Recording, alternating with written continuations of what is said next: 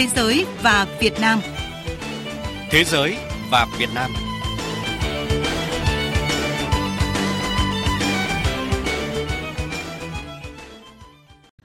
Kính chào quý vị và các bạn. Chương trình Thế giới và Việt Nam hôm nay có những nội dung chính sau.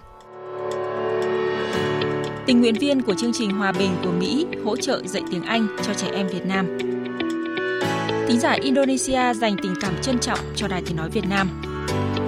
Các giống thanh long mới ở Việt Nam chính thức được giới thiệu ra thị trường toàn cầu.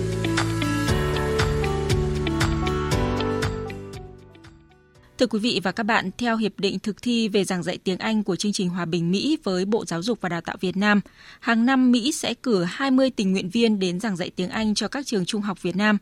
Mới đây thì 9 tình nguyện viên đầu tiên người Mỹ của chương trình Hòa bình đã thực hiện nghi thức tuyên thệ để bắt đầu tham gia giảng dạy tiếng Anh trong 2 năm ở Việt Nam. Phản ánh của cộng tác viên Lan Anh. Nhiệm vụ của 9 tình nguyện viên thuộc chương trình Hòa bình là cùng giảng dạy tiếng Anh với giáo viên tại 9 trường trung học phổ thông ở Hà Nội theo chương trình của Bộ Giáo dục và Đào tạo. Bà Carol Spen, Tổng Giám đốc chương trình Hòa bình cho hay, trọng tâm của chương trình tại Việt Nam theo hiệp định thực thi được ký kết năm 2020 giữa chính phủ Mỹ và chính phủ Việt Nam là giảng dạy tiếng Anh cho học sinh. Chương trình Hòa bình đến Việt Nam theo lời mời của chính phủ Việt Nam và chúng tôi lựa chọn các trường dựa trên lựa chọn của Bộ Giáo dục và Đào tạo. Với nhóm 9 tình nguyện viên đầu tiên, chúng tôi đã chọn các trường tại Hà Nội. Các nhóm tình nguyện viên tiếp theo sẽ đến các trường ở thành phố Hồ Chí Minh. Chúng tôi tập trung vào các trường công vì những trường này thường ít có điều kiện để tuyển dụng giáo viên nước ngoài để phục vụ cho việc giảng dạy. Những tình nguyện viên này đều đã tốt nghiệp đại học và trải qua khóa đào tạo 10 tuần về ngôn ngữ, văn hóa, chính sách, hệ thống giáo dục và các kỹ năng giảng dạy tiếng Anh. Sau đó được phân công với chiến trường trung học phổ thông tại Hà Nội. Họ cũng sẽ trực tiếp sinh sống tại địa bàn cùng những hộ gia đình người Việt để học hỏi và hòa nhập với văn hóa Việt Nam. Cho biết rõ hơn về quy trình tuyển chọn các tình nguyện viên tham gia vào việc giảng dạy tiếng Anh tại Việt Nam lần này, bà Carol Spain, Tổng Giám đốc chương trình Hòa bình cho biết thêm. Về quy trình tuyển chọn các tình nguyện viên, chúng tôi tập trung chính vào những người có thái độ, tinh thần cởi mở, thích nghi với sự thay đổi, ham học hỏi. Nếu như họ có những trải nghiệm tiếp xúc với các nền văn hóa khác trước đó, thì đó cũng là tiêu chí mà chúng tôi tuyển chọn.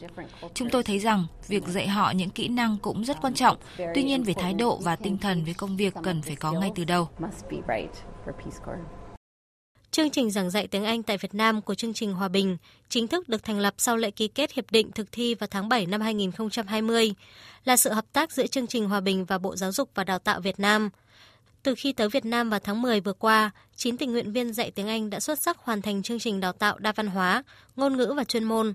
Chương trình đào tạo được thiết kế toàn diện để trang bị cho các tình nguyện viên sự hiểu biết và tuân thủ các chính sách và quy định của hệ thống giáo dục Việt Nam, cũng như để có thể hòa đồng giảng dạy cùng các giáo viên Việt Nam trong 2 năm công tác.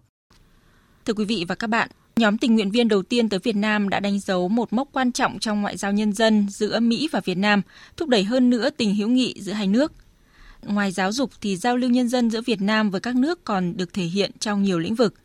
Những bạn nghe đài ở Indonesia biết về đất nước Việt Nam qua làn sóng Đài Tiếng Nói Việt Nam là một ví dụ như vậy. Tại đất nước vạn đảo, câu lạc bộ bạn nghe đài với lượng thính giả trung thành và nhiệt huyết có lẽ là những minh chứng rõ ràng nhất cho thấy phát thanh vẫn tiếp tục là một phương tiện truyền thông được yêu thích. Và trong số đó, Đài Tiếng Nói Việt Nam vẫn luôn giành được những tình cảm trân trọng và yêu quý nhất từ các thính giả. Chúng ta sẽ cùng gặp gỡ họ qua phóng sự của phóng viên Phạm Hà, thường trú Đài Tiếng Nói Việt Nam tại Indonesia. Nhiều câu lạc bộ bạn nghe đài được thành lập tại Indonesia với số lượng thành viên hàng nghìn người, với các hoạt động sôi nổi để thu hút thêm nhiều thính giả đến với các đài phát thanh. Chẳng hạn như câu lạc bộ nghe đài lớn nhất trên đảo Java có tên gọi là Radio Listener Club hiện có khoảng 5.000 thính giả, thường xuyên nghe VOV và các đài phát thanh khác, hay câu lạc bộ nghe đài Borneo ở đảo Kalimantan với nhóm thành viên Facebook là hơn 3.900 người. Gắn bó với Đài tiếng nói Việt Nam hàng chục năm qua qua kênh phát thanh tiếng Indonesia, ông Sunu Budihajo cho biết nghe Đài tiếng nói Việt Nam ông hiểu về Việt Nam và dần dần yêu đất nước và con người Việt Nam. Ông Sunu Budihajo cũng chia sẻ về các chương trình trên sóng của Đài tiếng nói Việt Nam. Tôi yêu thích Đài Tiếng Nói Việt Nam vì qua đó tôi có thể hiểu nhiều về đất nước Việt Nam. Tôi cũng có thể hiểu về phong tục của 54 dân tộc và văn hóa của Việt Nam với lòng bao dung cũng như sự bình đẳng luôn được đề cao. Các bài xã luận được gói gọn trong những điểm tin, tiếng nói của người làm báo được thể hiện bằng những bài bình luận cụ thể, sắc bén và đáng tin cậy từ những vấn đề trong nước đến thế giới. Đài Tiếng Nói Việt Nam cũng có những hoạt động tương tác với thính giả như hòm thư thính giả hay các cuộc gặp gỡ giao lưu thính giả giúp tăng cường kết nối và tình cảm với Đài Tiếng Nói Việt Nam. Những ngày này trên trang Facebook của ông Rudy Hatono, Chủ tịch câu lạc bộ nghe đài Borneo tràn ngập những lời chúc mừng gửi tới các đài phát thanh trên thế giới. Tuy nhiên với ông Rudy Hatono, tình cảm với Đài Tiếng Nói Việt Nam thật đặc biệt và sâu sắc. Đã từng đến Việt Nam và thăm VOV nhiều lần, ông Rudy Hatono đang trở thành người kết nối thính giả, khơi dậy cảm hứng tình yêu phát thanh nói chung và Đài Tiếng Nói Việt Nam nói riêng với người dân Indonesia, đặc biệt là thính giả trẻ. Không có radio, thế giới sẽ rất buồn và cô đơn. Không có radio, thế giới sẽ thiếu kết nối. Đây là những câu thơ trong bài thơ ông gửi tới những người làm phát thanh trên trang Facebook cá nhân nhân ngày phát thanh thế giới 2023. Còn đối với Đài Tiếng Nói Việt Nam, ông cũng gửi gắm những tình cảm tốt đẹp nhất. Hy vọng Đài Tiếng Nói Việt Nam sẽ tiếp tục là cầu nối, kết nối hữu nghị, tình đoàn kết, thúc đẩy hòa bình như chính chủ đề của Ngày Phát thanh Thế giới năm nay, Phát thanh và Hòa bình. Tôi xin gửi lời chúc mừng Đài Tiếng Nói Việt Nam nhân ngày Phát thanh Thế giới 2023. Chủ đề năm nay là Phát thanh và Hòa bình.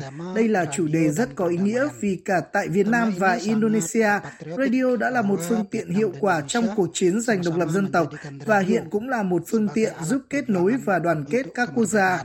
Chúng tôi tự hào là những thính giả của Đài Tiếng Nói Việt Nam. Xin chúc mừng Đài Tiếng Nói Việt Nam. Terima kasih. Mời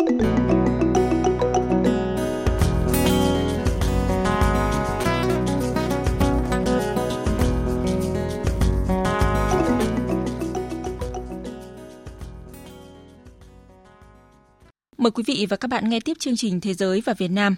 Thưa quý vị và các bạn, các giống thanh long mới đầu tiên từ chương trình phát triển giống thanh long mới New Zealand Việt Nam vừa chính thức được giới thiệu ra thị trường toàn cầu – đây là các giống thanh long mới với sức tăng trưởng và khả năng tiêu thụ vượt trội do Viện Nghiên cứu Cây trồng và Thực phẩm của New Zealand cùng với Viện Nghiên cứu Cây ăn quả miền Nam phối hợp phát triển từ năm 2013. Biên tập viên Phương Hoa thông tin. Việt Nam là nước trồng thanh long lớn nhất thế giới và có thị trường tiêu thụ lớn ở châu Á, mặc dù đây vốn là loài thực vật bản địa từ Trung và Nam Mỹ. Việt Nam hiện sản xuất khoảng 1 triệu tấn thanh long mỗi năm và diện tích sản xuất đã tăng từ 10.000 ha năm 2010 lên hơn 50.000 ha năm 2018. Việc phát triển các giống thanh long mới này là một nội dung của dự án phát triển giống cây ăn quả chất lượng cao được thực hiện từ năm 2013 đến năm 2021 do Bộ Ngoại giao và Thương mại New Zealand tài trợ. Viện Nghiên cứu Cây ăn quả miền Nam và Phân viện Cơ điện Nông nghiệp và Công nghệ sau thu hoạch đã phối hợp với trọng tâm là phát triển các giống cây ăn quả mới và cải thiện chất lượng quả thông qua các phương thức canh tác, phương pháp bảo quản và công nghệ sau thu hoạch tiên tiến đáp ứng được các tiêu chuẩn của thị trường quốc tế. Chương trình hiện do Viện Nghiên cứu Cây trồng và Thực phẩm của New Zealand tài trợ. Các công ty như Venture Fruit, TNG Global's IP đã cùng hợp tác để được quyền thương mại hóa trên toàn cầu đối với ba giống thanh long đầu tiên – Cả ba giống thanh long này có vỏ đỏ, hương vị hấp dẫn hơn so với các giống thanh long hiện tại với thịt quả dày, cứng, bao gồm thanh long ruột trắng, thanh long ruột hồng và thanh long có ruột màu đỏ thẫm. Đây sẽ là những giống thanh long đầu tiên được bán ra thị trường có khả năng kháng bệnh đốm nâu, một loại bệnh nghiêm trọng gây ảnh hưởng lớn đến cây thanh long, làm chết cây và ảnh hưởng đến quả. Tổng giám đốc Venture Fruits Morgan Roger khẳng định, việc công bố các giống thanh long mới là một ví dụ về mối quan hệ chặt chẽ trong lĩnh vực trồng trọt giữa New Zealand và Việt Nam. Điều này sẽ giúp những giống thanh long mới độc đáo đạt được khả năng phát triển tối ưu với sản lượng cao hơn, sản xuất hiệu quả hơn và mang lại lợi nhuận tốt hơn cho những người trồng thanh long. Ban đầu, các giống thanh long mới sẽ được trồng thương mại ở Việt Nam để phục vụ xuất khẩu. Sau đó sẽ được tiến hành trồng thử nghiệm ở một số khu vực tiềm năng khác, bao gồm một thử nghiệm đang được triển khai tại Trung tâm Nghiên cứu Kerry Kerry của Viện Nghiên cứu Cây trồng và Thực phẩm tại khu vực cận nhiệt đới phía Bắc New Zealand. Giám đốc điều hành Viện Nghiên cứu Cây trồng và Thực phẩm ông David Hackers nhận định, việc cho ra đời những giống cây trồng mới cho thấy tác động tích cực từ thành công của các chương trình phát triển quốc tế Tiến sĩ Satish Kumar, trưởng nhóm nhân giống thuộc Viện Nghiên cứu Cây trồng và Thực phẩm cho rằng, việc Venture Fruit được cấp phép cho ba giống thanh long này là một bước tiến quan trọng của nhóm các nhà khoa học nhân giống cây trồng tại Viện Nghiên cứu Cây trồng và Thực phẩm của New Zealand và Viện Nghiên cứu Cây ăn quả miền Nam. Nhận định về việc giới thiệu các giống cây mới ra thị trường quốc tế, Đại sứ New Zealand tại Việt Nam bà Tradin Dobson khẳng định đây là một sự kế thừa tuyệt vời của dự án phát triển giống cây ăn quả chất lượng cao kéo dài trong vòng 7 năm tại Việt Nam. Bà khẳng định New Zealand mong muốn được chứng kiến sự tăng trưởng của thị trường xuất khẩu thanh long Việt Nam và các tác động tích cực của sự tăng trưởng này lên thu nhập của người nông dân. Việc kết quả của các chương trình hợp tác phát triển quốc tế của New Zealand có thể chuyển hóa thành những mối quan hệ đối tác thương mại bền vững là một ví dụ về mối quan hệ song phương tốt đẹp New Zealand-Việt Nam, cũng như cho thấy tầm quan trọng của quan hệ đối tác phát triển đối với Viện Nghiên cứu Cây trồng và Thực phẩm của New Zealand. Các giống quả thanh long mới này được hy vọng sẽ đến tay người tiêu dùng vào năm 2027 với mục tiêu trồng được 250 ha đến năm 2030. Nội dung vừa rồi cũng đã kết thúc chương trình Thế giới và Việt Nam hôm nay. Cảm ơn quý vị và các bạn đã chú ý lắng nghe. Xin kính chào và hẹn gặp lại quý vị trong các chương trình sau.